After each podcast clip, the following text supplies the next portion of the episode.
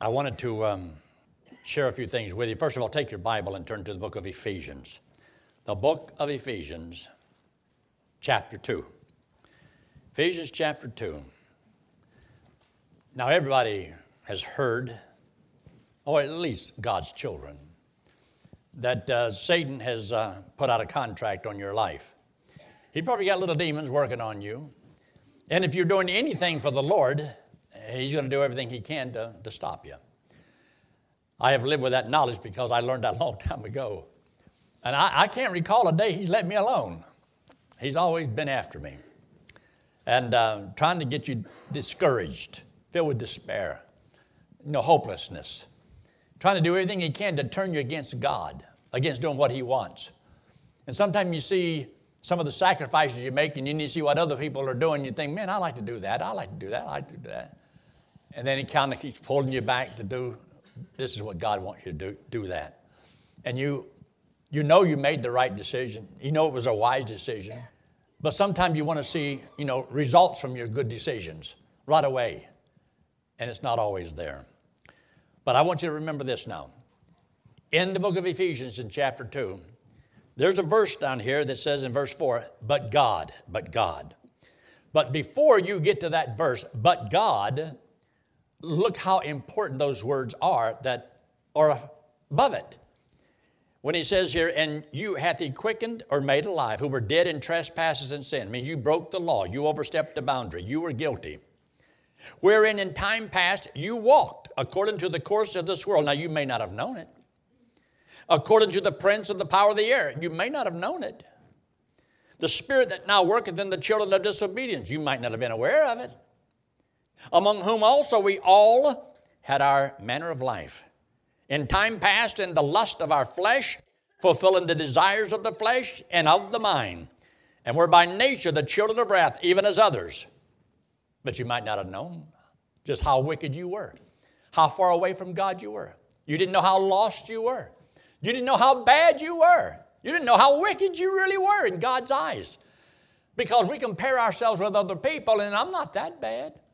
But when you compare ourselves with God, who is perfect, uh, we, we're in a heap of trouble. And then those two words, but God.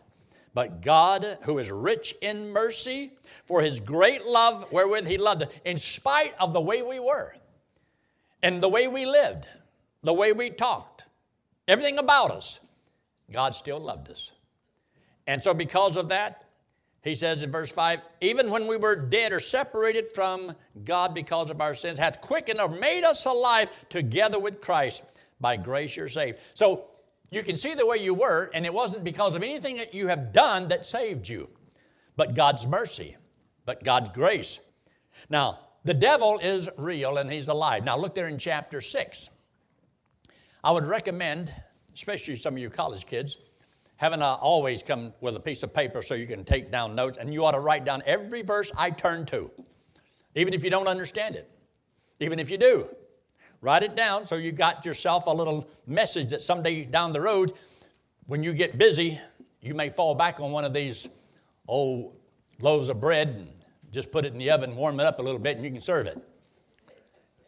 In Ephesians in chapter 6, look what he says in verse 10. Finally, my brethren, be strong in the Lord and in the power of his might. Put on the whole armor of God, that you may be able to stand against the wiles of the devil. See, the devil is going to do everything he can to deceive us, to trick us, to lead us astray. He's going to lie to us. Now, remember this since you haven't met him probably face to face, hmm. you've met some of his workers. You've met some of his ministers. And it's not always the preacher in the pulpit, it can sometimes be the person sitting in the pew. If God can use all of us, the devil can use all of us. And sometimes you'd be surprised that probably some of God's children are used more by the devil than by the Lord. So, this is why you need to know what the Word of God says, because it says in verse 12, For we wrestle not. In other words, there is a battle on. You're in a wrestling match. This wrestling takes place in your mind. And all of your success and your failures begins right up there in the mind. So your actions are a byproduct of the way that you think. And if you want to raise the level of your life and caliber of your life, raise the caliber of your thoughts. That's why I don't think on man's level, think on God's level. And then he makes this statement We wrestle not against flesh and blood, but against principalities, against powers, against the rulers of darkness of this world, against spiritual wickedness in high places. More going on than you and I know, more than you and I realize. But there is a real live devil. He has an army, he's got a lot of people working for him. And he has, I guess you could say, a message for you to hear. So Satan is doing everything he can to make sure you hear his message and the lost to hear his message, just like God's got a message for them to hear. So he uses us to tell the lost the message, and there's the devil who's got a message that he wants the people to hear. So he wants to lead people away from God, and God wants to use our message to bring people to God. So understand the difference. Now take your Bible and turn to the book of Second Corinthians in chapter 11. 2 Corinthians in chapter 11. There's um, couple verses here that lets you see how concerned the Apostle Paul was over God's children. Because you want the best for God's children. You want them to mature. You want to present them to the Lord as godly individuals. But he says, I want you to bear with me for a moment. He said, I'm going to do a little bragging, but I want you to listen to what I have to say. And that's in verse 1. Verse 2 For I am jealous over you with godly jealousy. Jealousy, we say, is the fear of being replaced. Paul didn't want to be replaced in their eyes because he knew he had the truth. He did not want them listening to these false teachers that come to spew their legalism, so he says, For I have espoused you to one husband, that I may present you as a chaste virgin to Christ. But I fear. See this word? But I fear. Because there's always that possibility of God's children going astray, believing the wrong thing. There's always that possibility the devil can get into your mind and destroy you. It can take you years to build a person up, and you, they can be totally destroyed and nothing flat. You can ruin your whole testimony. Look what he says. But I fear lest by any means, as the serpent beguiled Eve, by any means. See, you don't know every way in which the devil is going to try to do things. But he's been in business for over 6,000 years, so he knows a few little tricks of the trade. He knows all about the human nature because our human sinful nature is just like his. Remember in the book of John in chapter 8, verse 44, when Jesus says, Ye are of your father the devil. He was a liar, he's a murderer from the beginning, and you're just like your daddy. That's the devil. Get what he says here. He says, beguiled Eve through his subtlety. So you're, get this, and you ought to underline this word if you don't have it on your minds should be corrupted Satan wants to corrupt your mind so that you can't think straight, you don't reason right, and you'll believe a lie. You'll be deceived and you won't even know it. But he's busy, he works on your mind. From the simplicity that is in Christ. This is why sometimes I enjoy taking so called difficult scriptures and with the simplicity of the gospel, explaining them. Because they're really easy to understand if you use the gospel, the clarity of the gospel, as the key to unlock all those complicated verses. Because when you understand what the gospel is and what it is not, there, that's the biggest key to understanding the scriptures. Then you can go back and read anything that you want to read. And you can use that key to unlock some of those difficult, seemingly contradictory passages. But he says in verse 4 For if he that cometh preacheth another Jesus whom ye have not preached, we have not preached, or if you receive another spirit, which we have ye have not received, or another gospel. See, these are the things that the devil will use to confuse, to get you away from the simplicity that's in Christ. And then down in verse 13, look in verse 13, 14, and 15, where he makes the statement, For such are false apostles. False apostles, like we talked about this morning, have a false message. And the false message causes people not to believe the truth and there's many that follow their pernicious ways. And it says there in verse 13, For such are false apostles, deceitful workers, transforming themselves into the apostles of Christ. And no marvel, for Satan himself is transformed into an angel of light. Therefore, it is no great thing if his ministers, see, he has ministers, also be transformed as the ministers of righteousness, whose end shall be according to their works. So Satan has false teachers that teach works for salvation, and they teach man's righteousness. And so the devil has his leaders, and they can confuse and destroy you, and you need to be aware of that. Now, take your Bible and look at the book of First Thessalonians in chapter 2. First Thessalonians in chapter 2. Understanding that the devil is real, that he is alive, he is working, he's busy. But notice what he says here. In verse 16 makes this statement says, forbidding us to speak to the Gentiles that they might be saved, to fill up their sins always. For the wrath is come upon them to the uttermost. But we, brethren, being taken from you for a short time in presence, not in heart, endeavoring the more abundantly to see your face with great desire.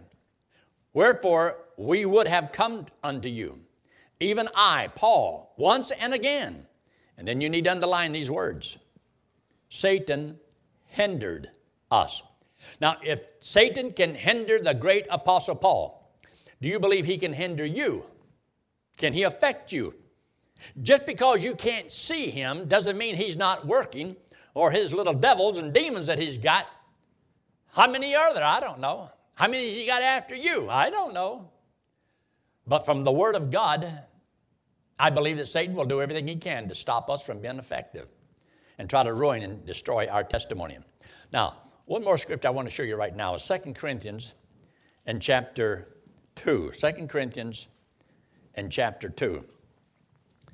Just so that you know the words that are found in here about our enemy that we cannot see.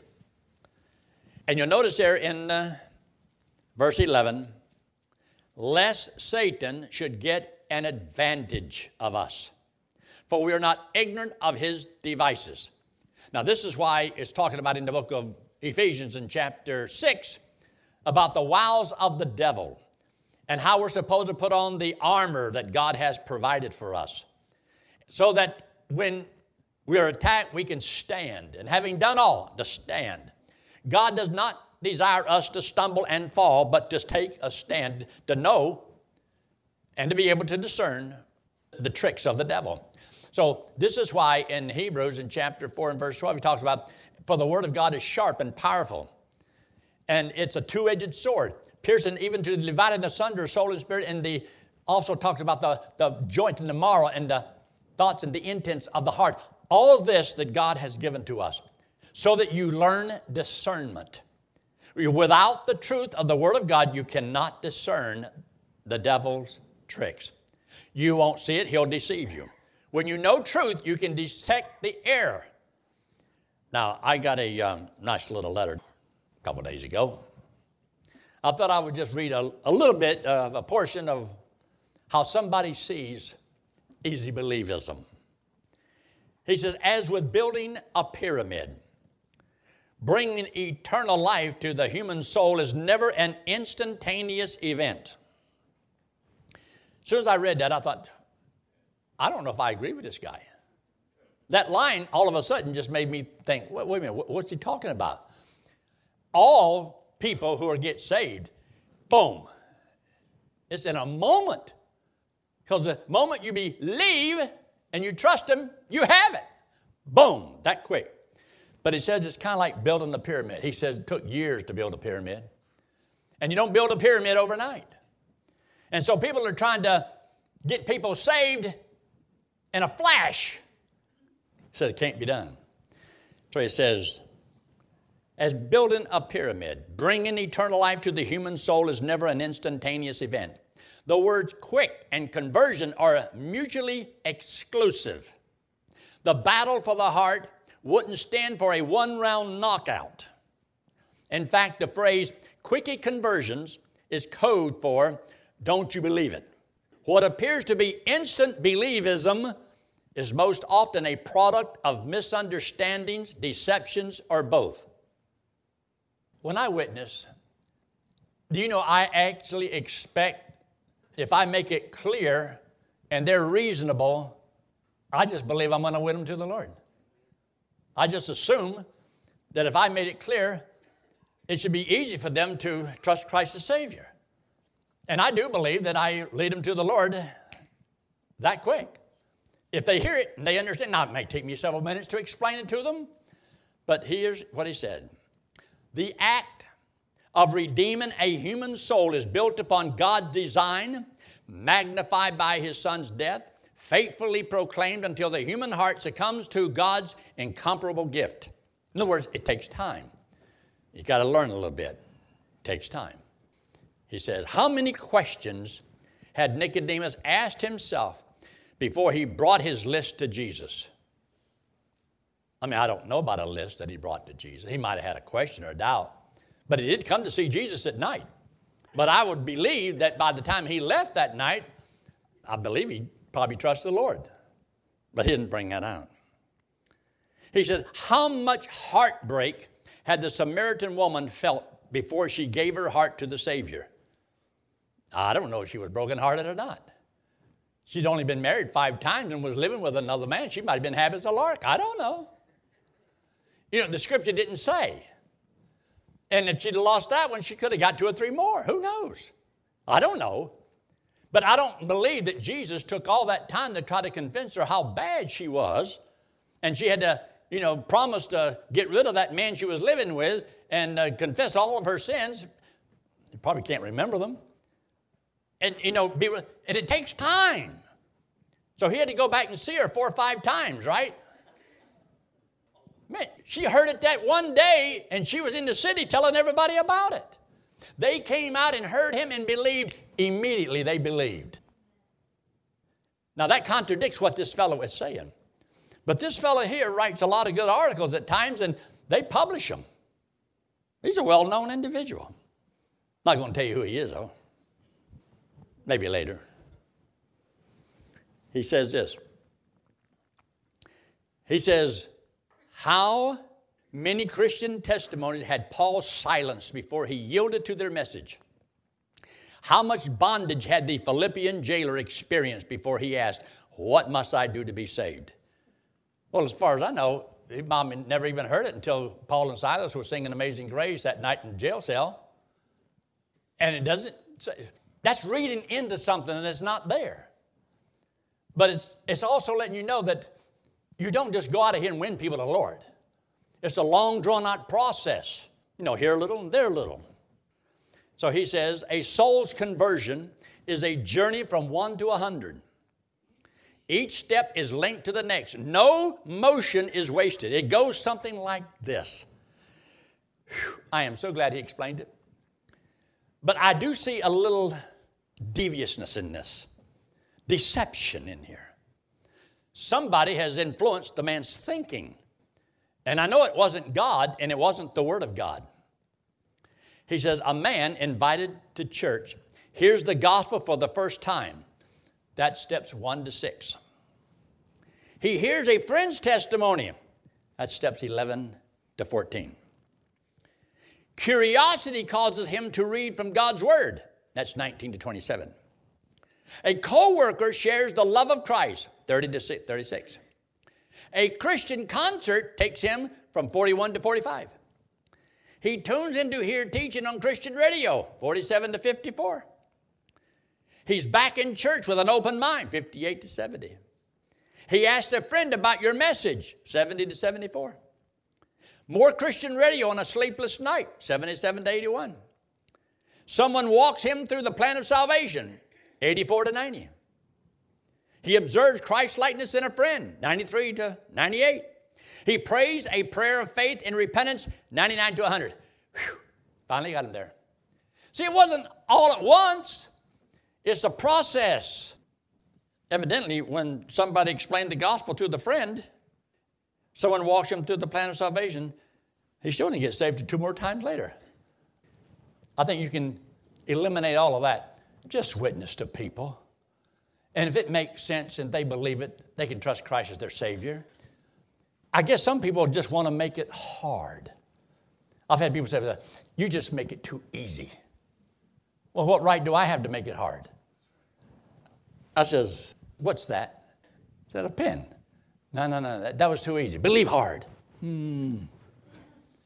How do you believe hard? Well, this is not a pen. This is a baby grand piano.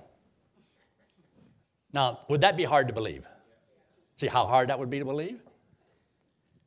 You see, are we supposed to go to the world and make the gospel hard to believe or easy to believe? If you just tell them the truth. The truth ought to be something that when you hear it and you believe it, you can have eternal life. So I don't agree with most of these preachers. And he writes articles for all the preachers and sends it out. And he sends it out through Faith Talk Radio, which comes out of a national thing. They've got over 100 stations. And this goes to all the preachers throughout the country and telling them this is how you do it. No, it's not how you do it. So, therefore, I think we would have a little of a problem. All right, I want you to write a couple things down. You need to write this down.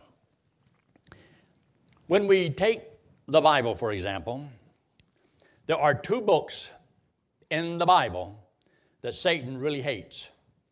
One is the book of Genesis, the other one is the book of Revelation. The book of Genesis, because his doom is prophesied. Genesis predicts the doom of the devil. Revelation is his execution. Satan does not like either one of those books. And you'll also notice that in the book of Genesis, the devil is not mentioned in the first two chapters. And in the book of Revelation, he's not mentioned in the last two chapters. But is the devil mentioned in all those other places in between, all over? And you read that and see that. Liberal theologians, and there's a lot of them, say that the book of uh, Genesis, well, that's a myth. The book of Revelation, well, that's a mystery. So both of them you can't believe because one's a myth and one's a mystery and you can't understand it anyway. You know, the book of Revelation is too hard and complex. You can't understand that. Satan will fight those two books because it's the beginning and it's the ending. When Jesus comes along and he says, I am Alpha and Omega, means I am the beginning and the ending. I am the first and I am the last. We talk about Satan in the book of Genesis, you see his deceit, how deceitful he is. And in the book of Revelation, we also see the defeat of the devil. So the devil is going to be defeated. He's already been defeated at the cross. It's just like a flower plant, and you cut that flower, it is cut from the source of life. When it's separated, it's dead. But it still looks alive, but it's dead because it's cut from the source of life. And uh, you and I, we are spiritually dead. We are cut off from the source of life. We have a physical body that's going to die.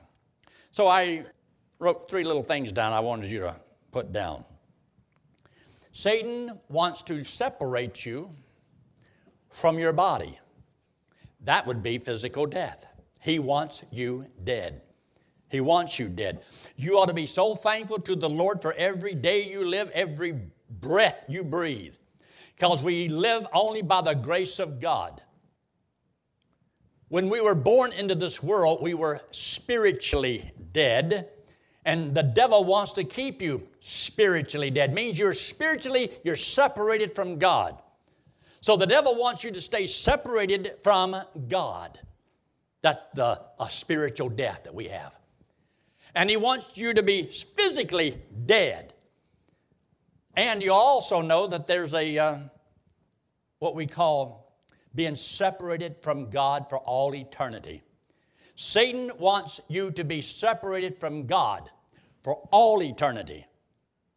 The devil is busy.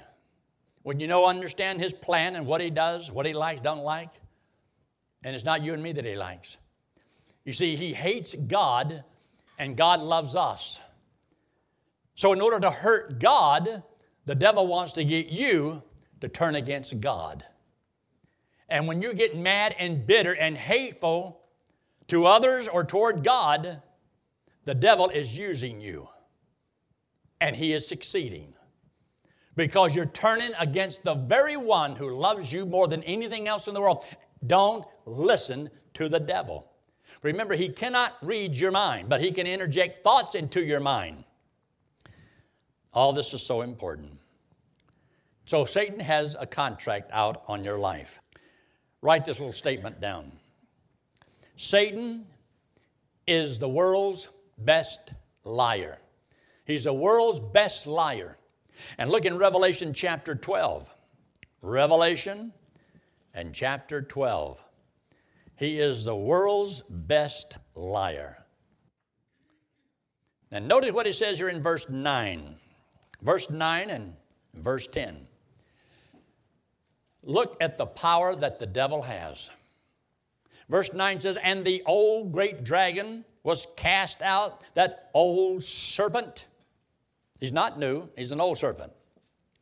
Called the devil and Satan now, the other part of this verse, you need to underline these words because you need to know what description God gives of this bird, which deceiveth the whole world.